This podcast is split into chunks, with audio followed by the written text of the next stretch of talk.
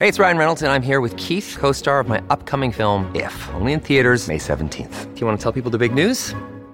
All right, I'll do it. Sign up now and you'll get unlimited for $15 a month in six months of Paramount Plus Essential Plan on us. Mintmobile.com slash switch. Upfront payment of $45 equivalent to $15 per month. Unlimited over 40 gigabytes per month. Face lower speeds. Videos at 480p. Active Mint customers by 531.24 get six months of Paramount Plus Essential Plan. Auto renews after six months. Offer ends May 31st, 2024. Separate Paramount Plus registration required. Terms and conditions apply if rated PG. I nuovi accordi della Russia. La Finanza Amichevole, il podcast che semplifica il concetto ostico della finanza per renderlo alla portata di tutti, curato e realizzato da Alessandro Fatichi.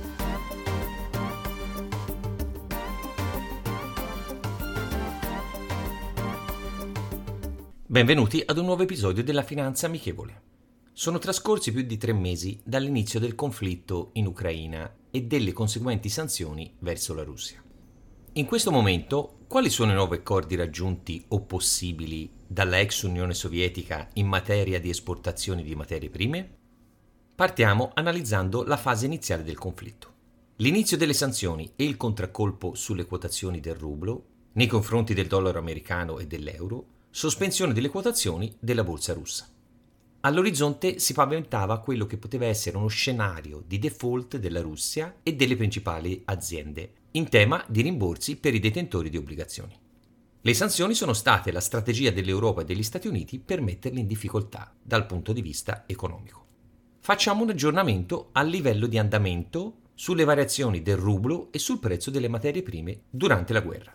Dopo un primo forte contraccolpo e con vistosi cali, il cambio del rublo verso dollaro americano è in rialzo del 37%, a un valore più alto rispetto al periodo precedente il conflitto.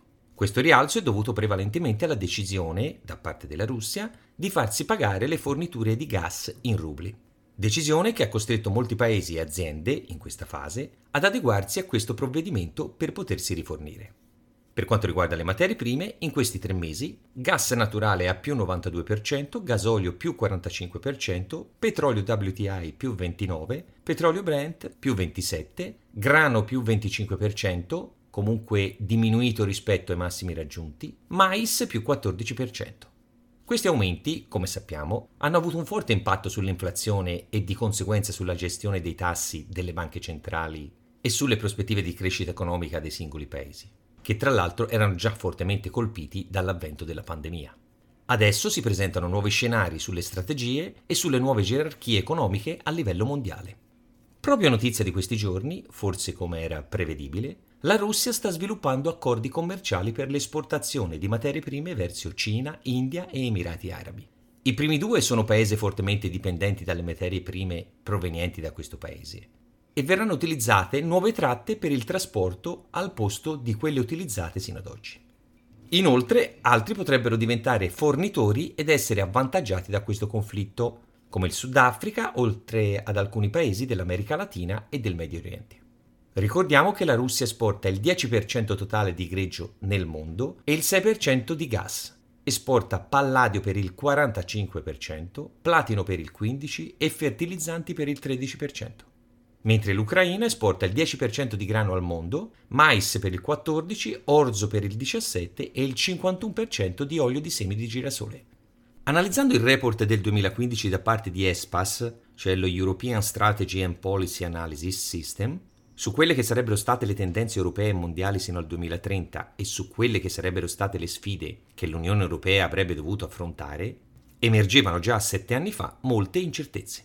Per quanto riguarda l'Europa, la difficoltà nella capacità di cambiamento e nell'accumulo di rischi, il riassetto dell'economia attraverso la rivoluzione tecnologica, la realizzazione di una rete energetica paneuropea e conseguentemente la difficoltà nel garantire la sicurezza dell'approvvigionamento, la fine del mercato libero dei capitali, il futuro dell'euro senza riforme strutturali, le conseguenze dei troppi legami per il commercio e gli investimenti con gli Stati Uniti, gli accordi di libero scambio con Cina e Russia, sul fatto se l'Unione Europea poteva essere considerata un punto di riferimento, il futuro della Nato, la frammentazione dell'Unione Europea, la leadership dell'Unione Europea a livello mondiale e anche la precarietà interna all'Unione ed energetica. Per quanto riguarda invece le incertezze mondiali, i rischi sistemici legati a paesi emergenti con una crescita mondiale in stallo, una possibile recessione economica in Cina e le eventuali conseguenze sistemiche, i cambiamenti nella ripartizione dei flussi di investimento, gli impatti dovuti ai cambiamenti climatici, lo stallo della globalizzazione e la geopoliticizzazione del commercio, il drastico riallineamento a livello geopolitico mondiale, l'ascesa di nuove realtà a livello economico e poi anche il terrorismo, le tensioni politiche e l'instabilità, oltre alla lenta crescita. Come detto, si parla di un report relativo al 2015 che evidenzia incertezze, oggi diventate realtà. La pandemia aveva già stravolto e in parte compromesso la crescita economica a livello mondiale. Il conflitto ha ulteriormente complicato la situazione. Forse, come era immaginabile, questo conflitto farà da acceleratore a quelle che sono le gerarchie mondiali e che probabilmente vedrà sconfitti i paesi europei, troppo dipendenti e importatori di materie prime. E come detto, senza una politica comune, il futuro vedrà un rafforzamento di valute diverse dal dollaro e euro? Aumenterà ancora di più la differenza tra paesi esportatori e importatori di materie prime? Ci si dovrà abituare a un'inflazione sempre presente dopo l'inflazione quasi a zero degli ultimi anni? L'Europa sarà la grande sconfitta e subirà una colonizzazione economica? Gli Stati Uniti, come previsto, perderanno lo status di prima economia al mondo?